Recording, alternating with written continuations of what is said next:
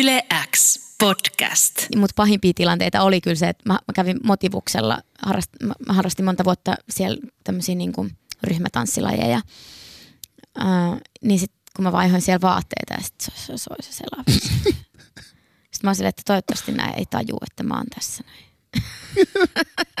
Haluan vähän viitä tuonne kaappiin. Yle Hello, tässä on Tommi de Manninen ja tää on Yle Xn podcast Miten musta tuli muusikko.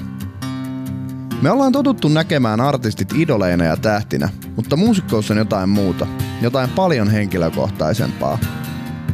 Tässä podissa nämä tyypit pääsee puhumaan siitä, mitä ne rakastaa, eli musiikista.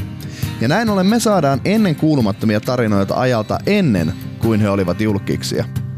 Kanssani tällä kertaa podcastissa on Anna Puu, Laulaja iski koko kansan tietoisuuteen tosi TVstä ja on kuluneen kymmenen vuoden aikana julkaissut albumeita ja samalla kerännyt keikkakokemuksia sekä Emma-patsaita siihen tahtiin, että julkaisi jo taiteellisen elämänkertonsa tähän astisesta urastaan. Mutta annetaan hänen itsensä kertoa, miten hänestä tuli muusikko. Mikä ei olisi sama tarina ilman häämarssia, J. Karjalaista sekä yhtä ikimuistoista peruttua keikkaa Chiilessä –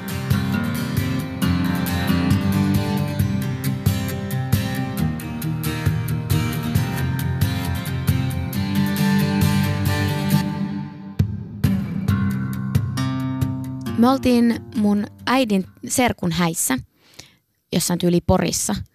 Ja, ja tota, siellä oli sitten, mä olin jotenkin tykästynyt tosi paljon, mä olin siis kuusivuotias silloin.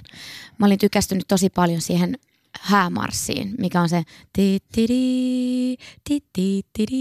onko se nyt sitten ruusunen tai joku who knows. Ja sitten me tultiin kotiin ja mulla oli semmoinen ihan mini, mini, mini niin kuin semmoinen joku kasio, jossa tiedätkö niitä rytmikoneita ja mm. siinä on ehkä niinku puolitoista oktaavia suurin piirtein. Sitten mä olin vaan muistanut, miten se menee se kappale tai se sävellys ja ruvennut soittamaan sitä niinku korvakuulolta. Siis sä oot kuusivuotiaana vetänyt korvakuulolta tai häämarssia. Ja nyt muistutan, että en suinkaan kahdella, kahdella kädellä, vaan siis yhdellä sormella, kyllä. Ja, ja tämä oli ehkä semmoinen aha-elämys mun vanhemmille. Toki mä oon aina laulanut ja, ja paljon perhetuttavat kertoo, että siellä aina takapenkillä se Anna laulo. Ja tota, ää, sitten heille tuli semmoinen, että jaha, pitäisikö se tyttö pistää johonkin pianokouluun, että mä osoitin tämmöistä kiinnostusta aihetta kohtaan. No ensimmäisellä yrittämällä, siellä on semmoinen soittokoe siellä lopussa – että, että pitää soittaa pianolla joku kappale. No en mä osannut soittaa mitään muuta kuin silleen, tiedätkö, etusormella sen ding ding ding. niin, no mä en päässyt silloin kuusivuotiaana sisään, mutta sitten heti seuraavana vuonna mä hain uudestaan. Ja, ja tota, sitten mä sanoin sen soittokokeen tullessa, että et, et voisinko mä laulaa. Että kun mä en osaa vielä soittaa pianoa, niin voisinko mä laulaa. Ja sitten mä lauloin ja sitten mä pääsin sisään. Ja sitten mä soitin koko alaasteen Pohjois-Karjalan musiikkikonservatoriossa.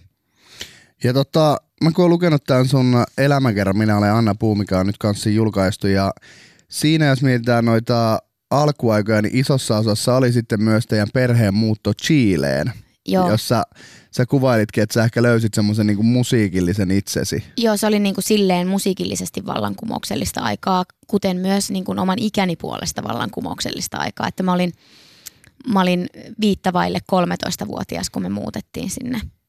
Ja, ja sitten siihen ikään nyt niin kuin muutenkin kuuluu se, että sit se ei enää kelpaakaan se, mitä sun vanhemmat kuuntelee, vaan sä rupeat etsimään sitä, että kuka minä olen. Ja, ja se löytyi kyllä sitten aika vahvasti silleen kolahtamalla MTVin ja niin kuin grungemusan ja tuommoisen vaihtoehtorokin kautta. Miten se meni, että silloin niin kuin ymmärtääkseni kanssa piano vaihtoi sitten kitaran Joo. soittoon? Joo, pianolla ei voinut soittaa Nirvanaa hirveän hyvin. Joo, siinä on tietyt haasteensa, mitkä siinä tulee vastaan. Tästä voi roudata mukaan kouluun. no jos on se puolen oktaavi kasio, niin se ehkä olisi just No se, niin kuin, se olisi voinut riittää. En, mutta et, mä niin koitan miettiä, että kun kuulostaa aika mielettömältä, että miten luontaisesti korvakuulolta voi kuusivuotiaalla lähteä niinku pieni, se on mulle niinku mun taidoilla tai mitä mä en voi edes Mut niinku täytyy sanoa tähän tämmönen pieni, pieni tämmönen, mulla on hyvä mu, niinku, ähm, kuulo, niinku tämmönen, että mä, mä muistan jonkun kappaleen, mulla on, mä muistan sanat tosi hyvin ja sitten mä saatan vaikka, että että jos sä sanot mulle, että no joku joku biisi, minkä mä tunnen tosi hyvin, Mm. mutta mä en ole kuullut sitä vaikka vuosiin, niin mä pystyn laulamaan sitä just siitä sävelestä, mistä se oikeastikin menee. Et mulla on semmoinen tietynlainen semmoinen perstuntuma niihin niin kuin sävel, säveliin ja niihin, siihen kuulomuistiin ja siihen, miltä se tuntuu sisällä, kun sitä laulaa. No, mutta oliko se kitara sitten niinku yhtä helppo kanssa aikana ottaa käsille ja lähteä hakemaan niitä sointuja? No silleen mä oon oppinut soittaa kitaraa, en mä oon koskaan käynyt kitaratunneilla. Miten noita 80-90-luvun musamuistoja vielä sen verran täytyy kaivella, että ensimmäiset keikkakokemukset, jotka sulla on jäänyt mieleen? No ensimmäinen keikkakokemus on pieleen mennyt keikkakokemus. Ää, me oltiin mun veljen kanssa tosi, tai no mä olin tosi iso Björk-fani nimenomaan tuolta Chile-aikoihin. Et, et niin kuin Grungerokin vieressä kulki sitten tämmöiset häröilymusat sitten samaan Mm. aikaan. Mutta me oltiin ostettu liput sinne. Mä, ja nyt pitää muistaa, että mä olin 13-vuotias vielä silloin. Että musta oli aivan mieletöntä, että mä sain mennä mun isoveljen kanssa kahdestaan katsoa keikkaa jonnekin aivan toiselle puolelle kaupunkiin.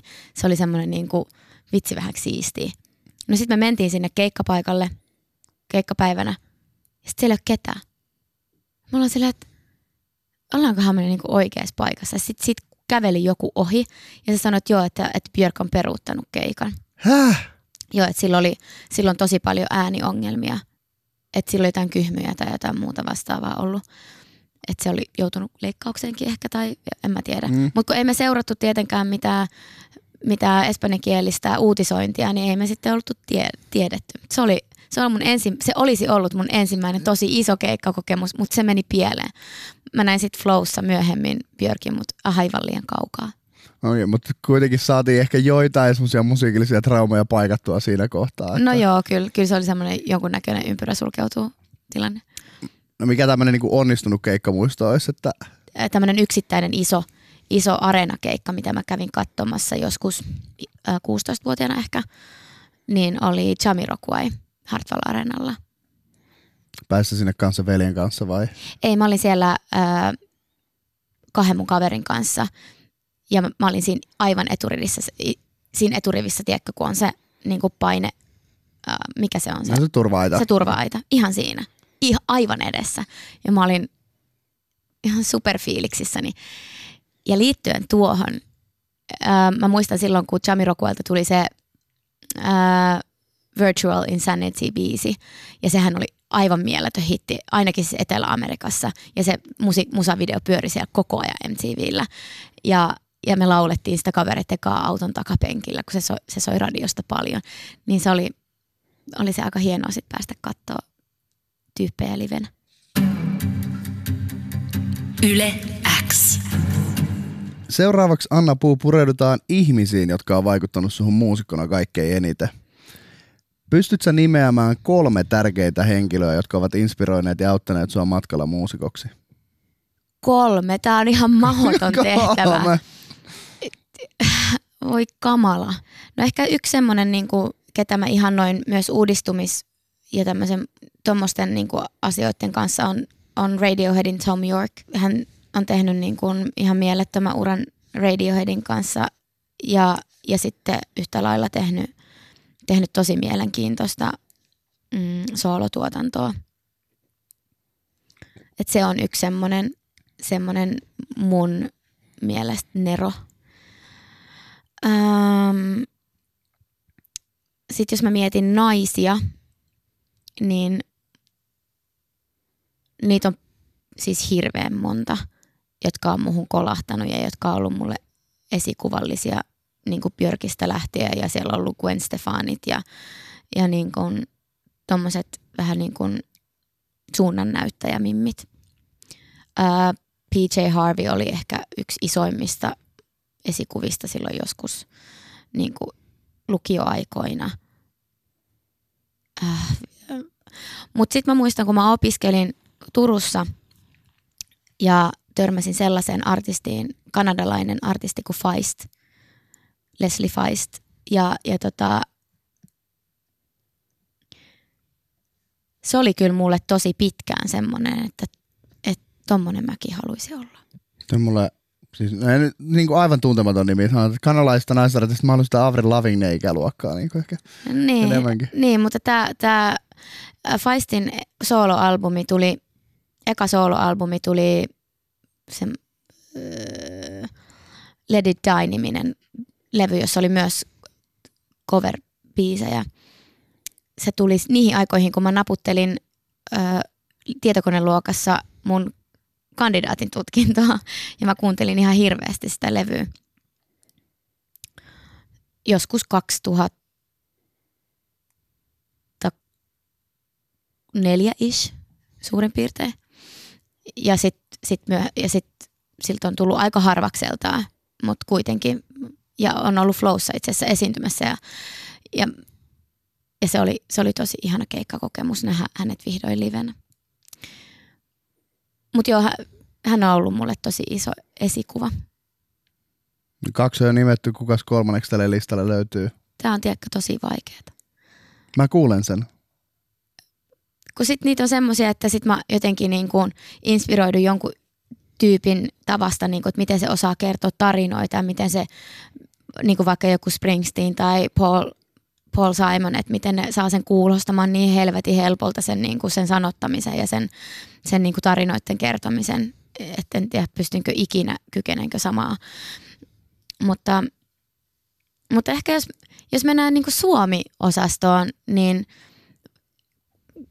koska mä kuuntelen niin vähän suomalaista musiikkia, että mun on tosi helppo nimetä tuolta niinku noita Beyoncéita ja tommosia Mm. mm. niinku hardcore isoja supertähtiä niinku esikuvikseni.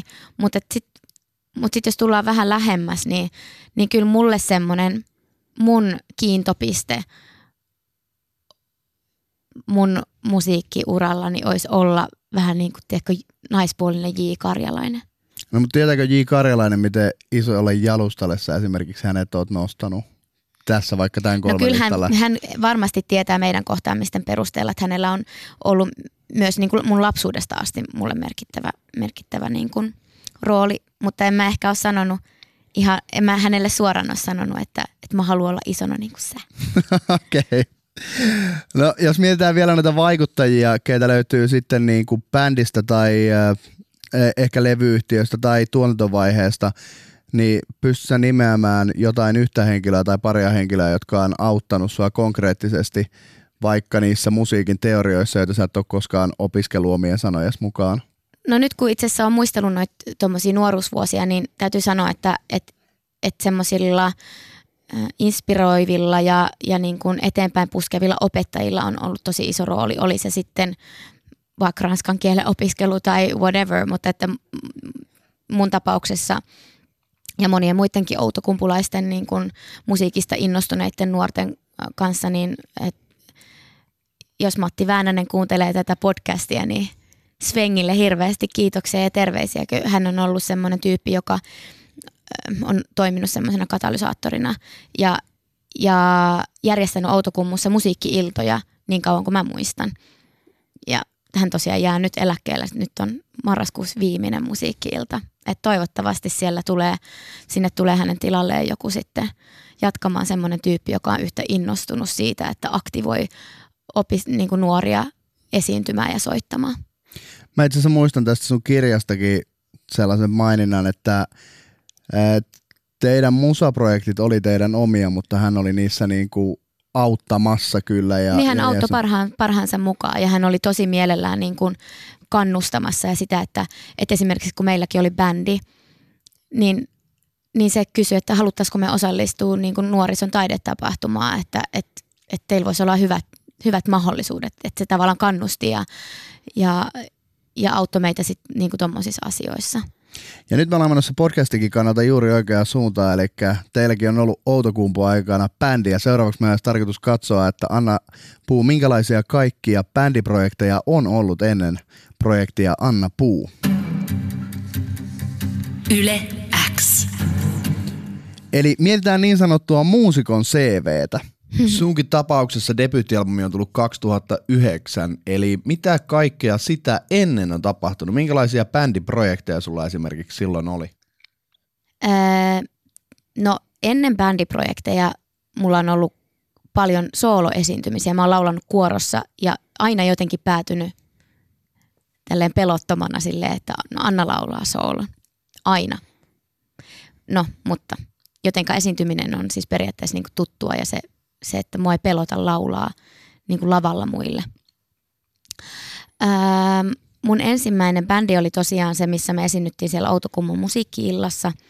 Se oli tyttövoittoinen ähm, ja, ja tota, sen nimi oli Black Hole. Ähm, sitten, sitten myöhemmin me, meillä oli semmoinen, semmoinen bändi, jonka kanssa me osallistuttiin sinne nuorisotaidetapahtumaan. Sillä oli typerä nimi, mutta se oli niinku lap, lapset, niinku lap, niinku syli, sylisetti. Mutta se, mä en jaksa kertoa sitä tarinaa, mistä se tuli, whatever. Sylisetti. Joo, joo, joo, mutta se, se tuli siitä sanasta lapset. Öm, se liittyi siihen, että me, että me saatiin niinku osallistua just ja just siihen niinku tiettyyn kategoriaan, koska me, meillä oli tietty määrä jengiä niinku nuorempia kuin, no joo, ihan sama. Ää, sitten niiden kanssa me soitettiin jonkun verran ja meillä oli bänditreenikämppä autokummussa, missä me muutenkin hengattiin paljon kavereiden kanssa, että siellä oli useampi bändi ja soitettiin vähän niin kuin ristiin, että kunhan vaan mennään soittelemaan jonnekin. Sitten kun mä muutin Turkuun opiskelemaan, niin sitten aikaisin heti pari eka viikon aikana päädyttiin soittelemaan johonkin kadunkulmaan tyyppien kanssa jotenkin opiskelijabileiden jälkihuu humaloissa. Vai mitä nämä nyt on. niin tota, ää, ja perustettiin coverbändi, jonka nimi oli Tapio Heinonen ja Sini Taivas. Ja sen kanssa me sitten soitettiin oikeastaan koko mun opiskeluaika. Ja, ja tota, sitten mä muutin Helsinkiin ja mulle tuli aika iso aukko tuohon niin esiintymiseen ja rupesin kaipaamaan sitä yhä enemmän. Sitten mä lyöttäydyin yhteen semmoiseen Helsingin kauppiksessa opiskelleeseen, ja meillä oli siis yhteisiä tuttuja, että siksi mä sitten häneen tutustuin, semmoiseen yhteen Hakasen Jussiin, e, jonka kanssa me perustettiin duo, ja se oli sen niminen kuin The Awkward Silences. Ja sen kanssa pari kertaa käytiin jossain esiintyy. Sitten tulikin, sitten tulikin Idols. Jos sä katsot näitä Idolsia edeltä näitä bändiprojekteja, mitä niinku, noi tosi moni tuntuu niinku kulkeva elämänvaiheen mukana sillä tavalla, että, että on se sitten ollut niinku opiskelukaupunki tai sitten uusi kaupunki, missä on se uusi musaperhe ja musaprojekti lyöty yhteen, mutta näistä, mitä sä mainitsit, niin mikä oli ehkä eniten potentiaalinen siihen, että se olisi voinut rokata Hartwall Areenaa tai Tavastia tai, tai olla semmoinen, missä haaveiltiin isoiten siitä, että tämä bändi pitäisi saada niin kuin levyyhtiön listoille? Mm, ei mikään. Näistä. Ei mikään? Ei, kaikki oli coverbändejä. Mutta jos niin kuin konseptina olisi ajatellut näin niin kuin kauppatieteilijän näkökulmasta, niin tässä tämä kirjailija asuu päällä, niin, niin, tota, ähm, niin sitten varmaan – se jälkimmäinen, se Jussin kanssa muodostettu duo. Et siinä oli vähän, että sitten myöhemmin rupesi tulemaan aika paljon näitä niin kuin naismies duoja, semmoisia herkkiä akustisia. Et me oltiin vähän niin kuin uranuurtajia kyllä siinä hommassa. Ne niin kuin Eeva ja Manu ennen aikojaan. Juuri näin. No mulla jäi niinku tuossa kirjassa mieleen myös tämmönen, niinku, sä olit soitellut kitaraa ja, ja ollut aina tämmöisissä musiikkipiireissä, oli sitten Chiilessä tai Outokummussa tai Turussa, mutta just niin kuin äskenkin sanoit, niin Helsingissä se jäi vähän taka-alalle. Mm. Mutta sitten jossain vaiheessa muiden keikkoja kattoessa tuli se niinku tunne, että pitää päästä itsekin esiintymään. Niin miltä se tunne tuntuu, kun sä oot jonkun keikalla? Et, et, et, niin kuin mä koitan ymmärtää sitä, että onko se semmoinen, että vitsi, että saispa itsekin olla tuolla niin kuin esiintymässä tälle yleisölle vai onko se semmoinen, että Ai vitsi, mä tekisin toi jutu eri tavalla. Että ei missään nimessä ainakaan toi. okay. Mua enemmän se, se, niinku se, se semmoinen, kai se lähtee jostain kateudesta ehkä myös, että siinä on joku tietty promille niinku sitä, että et, et vitsi, että toi on se, mitä mäkin haluaisin tehdä ja sitten se alkoi tulee niin kuin joka ikisellä keikalla, mitä menee katsoa, että mäkin kävin katsoa jotain, tiedätkö, Rättöä ja Lehtisaloa, jotka ei niin kuin soita yhtään sellaista musiikkia, mitä mä itse haluaisin soittaa, mutta et, et niin kuin inspiroituu kaikesta, että se, se alkaa se niin kuin, se sisäinen joku ääni, joka huutaa siellä, etkö sä nyt muija tajua, niin, niin, tota, niin se, se, se inspiroitumisen kynnys on niin todella matalalla koko ajan, että se, että et sitä rupeaa sanoa ääneen ja sitten se, sit se rupeaa jopa häiritsemään. Mitenkä niin sulla menee, että tässä vaiheessa uraa, kun sä voit puhua jo sille, puhua jo sille kokemuksen syvällä rinta-äänellä, niin kuin sillä kuuluisella kokemuksen syvällä rinta-äänellä, että äh, säkin oot ollut epävarma siitä, että voiko sä kutsua itseäsi muusikoksi kaikkien mm. virtuosien ympäröimänä, kun sä et ole opiskellut sitä, mutta samaan aikaan sä laulat yksiksesi niin kuin kämpillä, kun kukaan muu ei ole kotona ja haluat muiden keikoilla niin kuin kanssa, että vitsi kun esiintyminen mm. on niin kuin kaikkein parasta, niin kumpi on sun mielestä tärkeämpää kun aletaan haaveilemaan siitä muusikon tai artistiurasta, se, että haluaa olla muusikko, vai onko se vaan jotain luontaista, mikä niinku tulee sieltä jostain sisältä, että tämä pitää saada julkaistua? No siihen mennessä, toi, toi julkaisutarve mulla ei ainakaan ole ollut ehkä silloin se, se pääsyy, miksi mulla on tullut se tunne, että mäkin haluaisin olla tuolla, koska ei mulla ollut mitään omaa musaa. Et se on tullut sitten tietenkin myöhemmin ja muiden avustuksella ja koska mä en ole jotenkin edes antanut itteni unelmoida moisesta, koska niin kuin sanoit, niin on jotenkin ajatellut, että en, en mä ole, kun en ole opiskellut, niin en ole mikään muusikko. Että mä vähän soitan kitaraa ja, ja tykkään laulamisesta. vähän liikaakin. niin tota, se on jännä, että miten ihminen pystyy niin kuin mindfuckkaamaan itsensä semmoiseen tilaa, että, että ei niin kuin ajattele, että olisi ikinä mitään chancejakaan. Että kun noi muuthan osaa jo ja mä en osaa. Mutta mä luulen, että se on enemmän ollut sitä, että, että kun se on niin suuri itseilmaisumuoto mulle, se laulaminen ja, ja se, että sulla, eihän sulla ole taidetta, jos sulla ei ole niitä kuulijoita tai niitä, jotka ottaa vastaan sitä sun taidetta. Niin niin se, se tarve tavallaan sen jakamiselle on ollut niin iso, että sitten myöhemmin tosiaan on vasta tullut se, että et ihanaa saada niin kuin omaa musiikkia julkaistua. Mistä se kaikki musiikki tulee sun sisältä? Hyvä kysymys. se on vaan joku tarve paljastaa sielu. Se on perversiä varmaan jotenkin, mutta semmoinen nähdyksi tulemisen tarve. Ja nyt kun näistä päästään niin kuin etenemään siihen, niin kuin itsekin sanoit, että sitten tuli se Idols näiden kaikkien projektien jälkeen ja 2008, kun Helsingissä asuit. Ja ee, ensimmäinen asia, mihin kiinnitin huomiota sun kirjassa, kun luin sisällysluettelon, niin siis tämä kappale oli nimetty Idols, oh fuck. Miksi näin? Tuntemukseni aiheesta. niin. No se oli vastoin kaikkia mun tämmöisen, mä, mä olin oikein himo semmoinen musawänkkeri. E- elitisti ja silleen, niin kuin kaikki mus- kaupallinen on paskaa. niin tota, tällä jälkeenpäin sille on niin hauska naureskella. Tota, ähm, se oli ka- vastoin kaikkea mun silleen näkemystä siitä, että minkälainen on artisti. Ei ainakaan sellainen, joka tulee Idolsin kautta. Ja sä jouduit tässä niinku tosi paradoksaaliin tilanteeseen, mitä äh, niinku vähän kirjassa avasitkin, eli sä pääsit finaaliin ja sulla tuli siellä paniikki siitä, että sä et voi voittaa tätä kilpailua, että se on niinku jotain sellaista, mitä sä et halua, jotta sä pystyisit tekemään musiikkia omaehtoisesti, etkä sitten enää niinku sen formaatin kautta, kun se ohjelma loppuu. Mm. Mutta minkälainen se tunne oli siinä, jos sä muistelit sitä nyt näin jälkikäteen, että mitä kymmenen vuotta sitten tapahtui. Et paradoksaali ajatella, että on kilpailussa, jossa pääsee kahden parhaan joukkoon, mutta sitten siinä vaiheessa on silleen, että ei haluakaan voittaa. No se oli vähän ristiriitainen se tilanne. Siis joo, en halunnut voittaa ja se oli ihan semmoinen, niin että mä, mua vähän pelotti, kun mä sitten pääsinkin finaaliin. Mä luulin, että siellä olisi ollut koopia pete. Mutta toki mitä pidemmällä kilpailu menee, niin kyllähän sitä ei, en voi kieltää, etteikö siinä niin kuin nälkä kasvaisi ja, ja se finaaliin pääseminen oli tosi hienoa, mutta sitten se iski se semmoinen niin kuin pelko, pelkonappula. Toki tiesin myös sen, että, että Coop on aivan siis ylivoimaisen suosittu.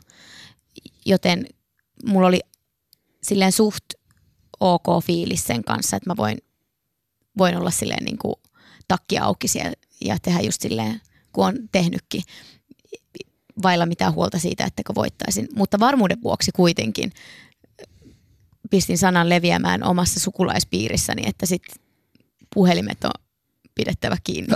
niin, että ei saa äänestää. Ei saa äänestää. Ja näin siinä sitten kävi, että Kuu Parponen voitti ton kauden ja, ja Pete, johon viitattiin, eli Pete Parkkonen jäi sitten kolmanneksi. Mutta siis kuten sanoit aikaisemmin, tai mietit, että tiesinkö jo niin kuin voittaneeni tietyllä tapaa, niin joo, kyllä me kaikki kolme tiedettiin, että me tullaan saamaan levytyssopimus.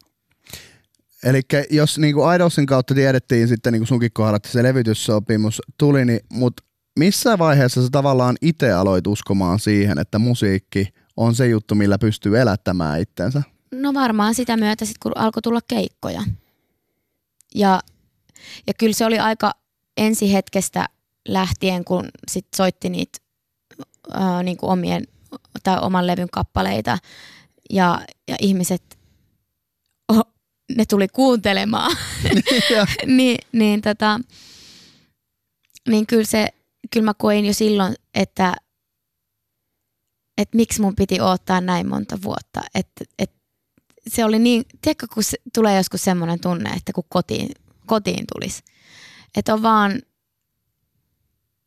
miten, mik, miksi mä en ole tajunnut tätä aikaisemmin tai miksi mä en ole vaan jotenkin suostunut ehkä tajuamaan. Et, et, äh, se oli jotenkin samaan aikaan niin kuin ihanaa ja vapauttavaa, mutta sitten sama, kyllä mä oon niin kuin kyllä mua on harmittanut tosi paljon välillä, että, että kun mäkin on nyt jo 37-vuotias, että miksi, miksi mä en tajunnut silloin niin kuin päälle parikymppisenä, että tämä on se mun juttu.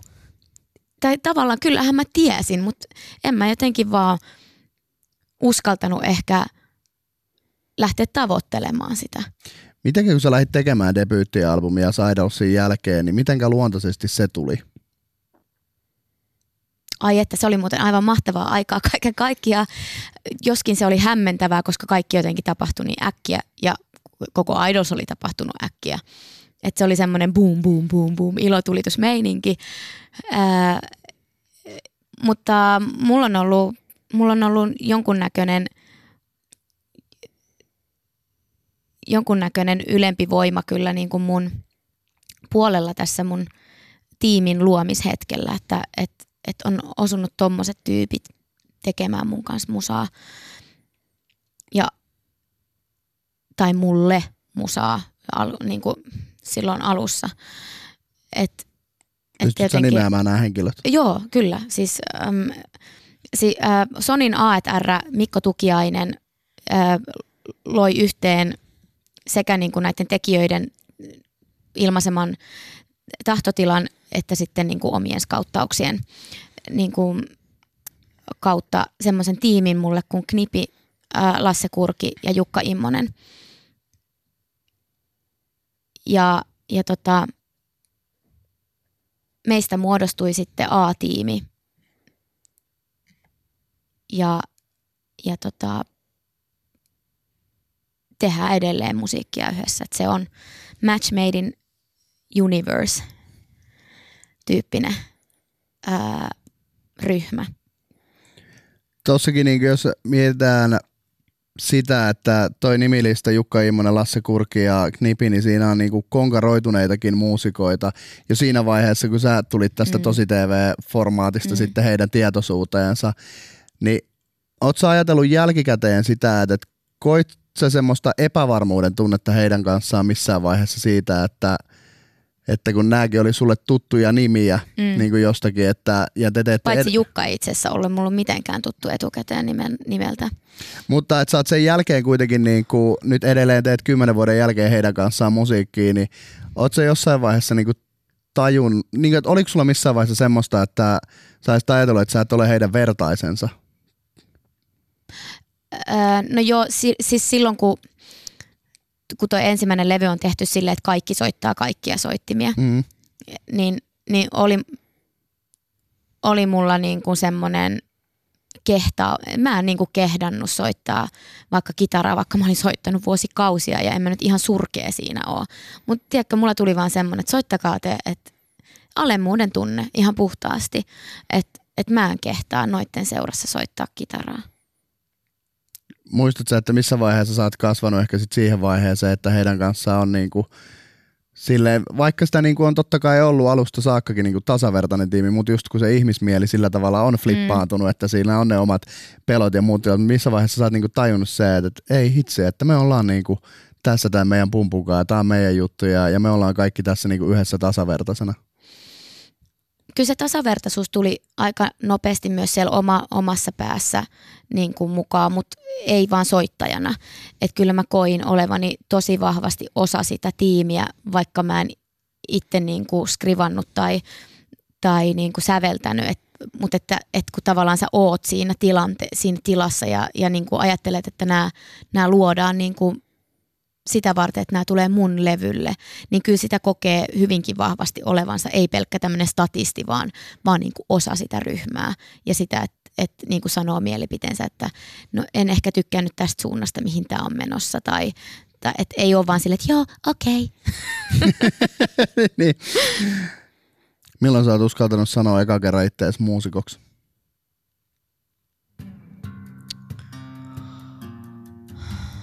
Varmaan ekan levyn jälkeen silleen pikkuhiljaa. Mutta mulle on isompi, isompi tavallaan ää, aivojen niksaus ollut se, että milloin mä voin sanoa itteni taiteilijaksi. Okei. Okay. Milloin se hetki on tullut sitten? Pikkuhiljaa sitä myötä, kun, on, kun siellä laulukrediteissä lukee Anna Puu. Yle X. Sitten vielä Anna, jos mietitään näkyvyyttä ja suuria yleisöjä, jotka tulee luonteisesti sen kanssa, kun aletaan sitä musiikkia ja taidetta luomaan ja julkaisemaan ja sieltä sisältään päästämään vapaaksi. Niin muistatko millaisessa tilanteessa sä kuulit ensimmäistä kertaa oman biisin radiossa ja miltä se tuntui? Öö, muistan, kun kuulin oman kappaleen eli Selaviin eka kertaa radiossa. Olin todennäköisesti ehkä jossain huoltoasemalla – Okei. Okay. Niin kuin silleen, että mä en ole, en ole tiedäkö, radiossa vieraana ja sitten siellä mm. se soi, koska se ei ole luonnollinen tilanne. Ei tietenkään. Ja sitten siitähän muodostui kyllä semmoinen aikamoinen hitti siinä kesänä. Ja, ja sitä kuului joka paikassa. Musta tuntuu, että aina kun mä menen jonnekin ruokakauppaan tai muuta, niin mä pääsen niinku karkuun itseäni. Mutta pahimpia tilanteita oli kyllä se, että mä, mä kävin motivuksella, harrast, mä harrastin monta vuotta siellä tämmöisiä niinku ryhmätanssilajeja. Uh, niin sitten kun mä vaihoin siellä vaatteita ja sitten se, se, se, se, se Sitten mä olin silleen, että toivottavasti näin ei taju, että mä oon tässä näin. Haluan vähän viitä tuonne kaappiin. Mistä se fiilis tulee? En mä tiedä, se on vaan vaivaannuttava. No tämä julkisuus on luonnollinen osa, osa silloin, kun hommat menee tuolla tavalla isoksi, että biisit soi radiossa ja, ja sunkin kohdalla, kun oli toi Idols heti siihen alkuun, joka on sitten niinku valtava näkyvyys kanssa tämän kokoisessa maassa. Mutta muistatko milloin ihmiset on tunnistanut sua ensimmäisen kerran kadulla ja tullut pyytää vaikka nimmaria? Että millaisia tilanteita ne on ollut? Siihen aikaan, kun mä olin Idolsissa, niin sehän oli ihan valtavan iso suo, niinku, uh, televisio-ohjelma. Ja, ja tota, mehän tehtiin semmoinen niin kuin semifinalistien kanssa semmoinen kiertuekki ja siellä oli ihan hirveästi jengiä katsomassa ja kaikki tiedätkö nimmarointitilaisuuksia ja muuta. Et se, se, oli, se oli todella iso ilmiö siihen aikaan. Että kyllä niihin aikoihin sit, sit ihmiset rupes tunnistaa kadulla. Millä tavalla sä koit, että siitä oli hyötyä, että sit siellä oli vaikka Kuuparposta ja Peteparkkosta mukana, jotka kaikki on uusina siinä tilanteessa, että siinä varmaan jonkinlaista vertaistukea kuitenkin saa ja kasvaa siihen tilanteeseen. Joo, ja KP Pete molemmat on semmoisia superrentoja tyyppejä, joiden kanssa se, et emme keskusteltu siitä niin kuin julkiksena olemisesta, vaan keskusteltiin ihan normaaleista asioista. Et se, on, se on ehkä se kaikista tärkein juttu, että mäkin sanoin mun äidille monta kertaa silloin, että please, voidaanko puhua jostain muusta. Että mä haluan että se, se maadottaminen on ihan kamalan tärkeä asia. Että ei rupea elämään ja leijumaan itse siinä omassa kuplassa liikaa. Mitenkä muuten näin niin kuin kymmenen vuotta jälkikäteen aidosta taakse jäätyä historiaa, mutta sitten tietenkin kun elämänkerrat kirjoitetaan, niin sitten taas asiat nostetaan esiin ja sitten sulla on vielä tämä Voice of Finlandin tuomarin tausta, niin saat ehkä yksi parhaita Suomessa asiantuntijavastauksia antamaan siihen kysymykseen, että miten iso taakka siitä tosi TV-leimasta tulee Suomen kokoisessa maassa? Hmm. No mä koen ainakin tuon Idolsin myötä, että kyllä mä, vaikka, vaikka ulkopuolisen silmin varmasti näyttää siltä, että no sähän karistit sen Idols-leiman tosi nopeasti pois. No joo, tietyllä tapaa kyllä, mutta mulla on välillä vieläkin semmoisia ehkä jotain jäänteitä jäänyt jonnekin, tiedätkö, tonne selkärankaan, että mä aika herkästi reagoin siihen, kun mulla tulee semmoinen olo, että mua ei kunnioiteta tekijän, niin kuin artistina. Et, ja mä, mä oon aika varma, että se juontaa kuitenkin juurensa sinne. Um, että sitä joutuu jotenkin menemään silleen, tiedätkö, kyynärpäät tanassa, että mm. et, kyllä minäkin osaan ja, ja en ole pelkkä statisti, että, että se, se, on, se on ehkä se raskain asia, mikä siitä, se olettamus, mikä siellä taustalla on, että joku vetää sua kuin pässiä narussa. Ja, ja tota, sen kanssa mä joudun niin kuin taistelemaan aina välillä. Mutta televisiolla on suuri voima. Sieltä tulee ihmisille ne ensimmäiset vaikutelmat ihmisistä. Ja ei sille voi mitään. Sitten sit kannattaa vaan keskittyä siihen omaan tekemiseensä eikä kuunnella mitä muuta ajattelee. Yle. Vielä Anna Puukuu podcast lähestyy loppua, niin millaisia terveisiä sä haluaisit lähettää itsellesi, kun olit 15 vuoden vanha ja pohdit, tuleeko tästä musiikkihommasta mitään? 15-vuotias Anna ei varmaan pohtinut, että tuleeko tästä musiikkihommasta mitään. Se vaan, se vaan, se vaan rakasti soittamista ja laulamista, eikä koskaan ajatellut, että hänestä tulee artistia. No mites 25-vuotias Anna, vähän ennen aidosaikoja? Sillä, sillä alkoi olla jo semmoisia ohkaisia haaveita. Mitä sä hänelle haluaisit sanoa? Et me ei ole. Kyllä se kantaa. Kyllä sä osaat. No meillä on vielä kans loppu ennen kuin random kysymys, ettei me liian vakavaksi touhu, mutta äh, mikä on ollut sun viimeisin ulkomaan matkakohde, Anna Puu, ja voisitko suostella sitä? Olin lapseni kanssa Majorkalla minilomalla ja tämä oli jo neljäs kerta, kun mä oon siellä, niin joten ilmeisesti varmasti voin suositella. Lämmintä riittää. Joo, ja sit se on sopivan kompakti. Anna Puu, sulta on tullut siis ulos justiinsa sun ja Mari Koppisen kirjoittama Minä olen Anna Puu teos. Kirja, jossa avataan sitä matkaa, mitä sä oot kymmenenvuotisen taiteilijaurassa aikana kokenut, joten tämä podcast oli vaan tämmöinen pintaraapasu siihen, miten susta tuli muusikko. Käykää ottaa toi kirja haltuun, niin saatte sitten jatkoa myös tälle tarinalle, miten kaikki on tähän päivään mennessä edennyt. Ja käykää ottamassa myös haltuun kaikki muut meidän Miten musta tuli muusikko jaksot. Kiitoksia Anna Puu. Kiitos. Yle